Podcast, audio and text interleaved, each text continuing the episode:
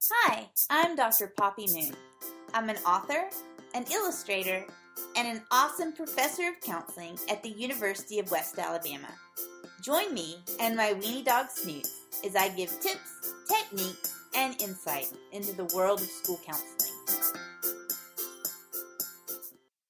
Hi, I'm Dr. Poppy Moon, and welcome to the podcast. Today we're going to do part one of my series, Must Have Experiences for School Counseling Interns. Right now, you are in an interesting place.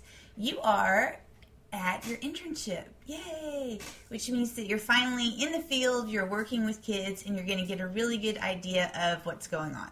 So, what I wanted to do today is talk about just some tips that I will give you as school interns, and then I also want to tell you some things that I actually want you to experience during your internship. So, um, we may not get all of them done today because I like to keep these kind of short, but these are probably the top things that I want to point out. Okay, first thing is show up early. Always, always show up early. And you guys know I'm a big fan of leaving school at 3:15. But as the as the counseling intern, oh no, you've just begun on that long, treacherous journey, and you're gonna have to put a whole lot of work into it. So first thing I say is always be early and like say school that starts maybe at 7.35 i'd like you to be there around 7 ready to go um, ready to take any direction that your supervisor is going to give you.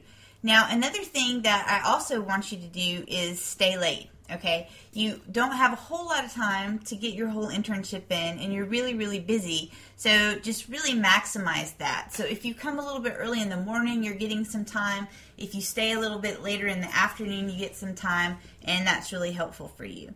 And as you know i'm really um, i really want to help you guys that have families because i think it is extremely noble of you to to have a job and then have a family and then still have the desire to become a school counselor and work towards that on top of it. So I am I'm very sympathetic to you guys. So if you do have any problems, be sure to let me know early. And you also need to communicate this with your supervisor so she knows where you are in terms of your children and your responsibilities to them and whether you've, you know, gotten someone to to work with your schedule and watch your kids, or if your schedule is going to be different because of it, you know, just be sure to talk with your supervisor and let them know how you are going to, um, how you're going to deal with that. And another thing that I want you to do is keep a counseling binder. Okay, I know that you guys already keep a lot of stuff like on LiveText for me, where you put some of your um, like you put your final evaluation on LiveText, But this is something that I want you to have for yourself. It it's just a binder. Like this is how I used it when I began. I had a three ring binder and I had one of those little hole punch things that you could take around to different places with you. And anytime I learned anything or anytime I got a, a, paper that I might be interested in the future, I would put a hole punch in it and then I would stick it in my counselor binder. And over time, I started to get this really great collection samples of documentation, samples of student work that I did in individual therapy, samples of, um, you know, work that that you're doing with a group or with a classroom. But go ahead and put all that in there because then when you actually become a school counselor, um, you will have that great resource that you worked on and that should be great for you to go back and look over things. So now you kind of have a little i don't know like a little bible bible of my experiences in school counseling and you're able to keep that now you guys also do for me a journal online and that basically talks about your experiences and your joys and triumphs and, and different things as you move through the program I think it's important too that you might want to print out those sheets and add them into your counselor binder because that way you'll have something to look back on when um, when you need to check those things out. Now, also, what I try to do for you guys in this class is everyone normally turns in a lesson plan at some point. And so I want you to send your lesson plans to me in a PDF form. And I have inside my little handbook exactly how I want you to send that to me. And then that way I can take everybody's from all my interns, their lesson plans, and put them into one folder. And then I can send that to you. And you're welcome to keep it on your hard drive or you can go ahead and put it in your binder, however you want to do it. But then you're going to have a ton of lessons that you're going to be able to go ahead and start the year with. Another thing that I would like for you to do is keep a like a question notebook because we always get together once a week where you guys do supervision with me, and I like to do Dr. Moon's Down and Dirty Counseling Scenes Investigation, my CSI.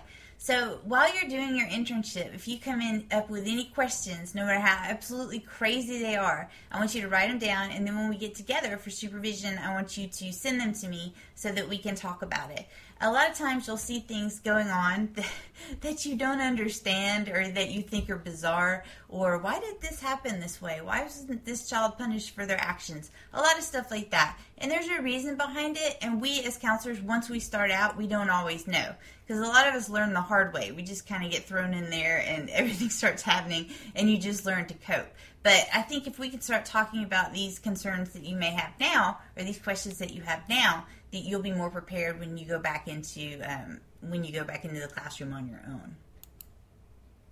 One thing that you might not be familiar with is school politics.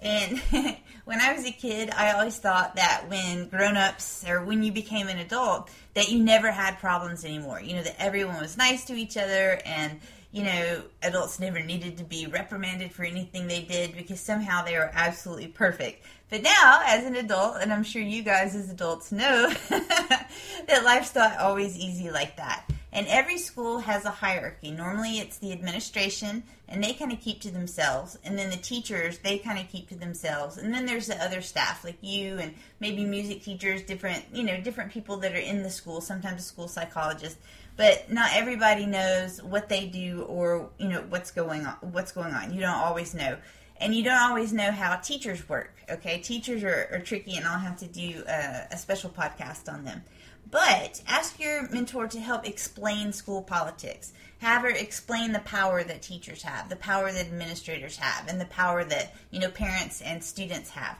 get get you know, get it get a good grip on the political structure because every building that you will go in will have uh, political will have politics, and you'll need to know how to navigate that. And the best way to do it is right now during supervision. All right, and the last tip I have of the day, and this may be kind of difficult, but if it's on one of our supervision nights, I would be lenient with you and excuse you.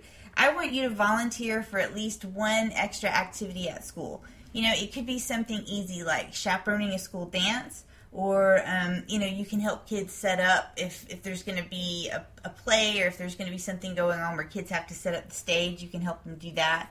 Um, you know, maybe you go to a PTO event and you give a little presentation on what it's like to be a school counselor. You've got lots and lots of options. And when I see you volunteer or when teachers see you volunteer, and especially administrators they'll think, wow, that's a really great intern.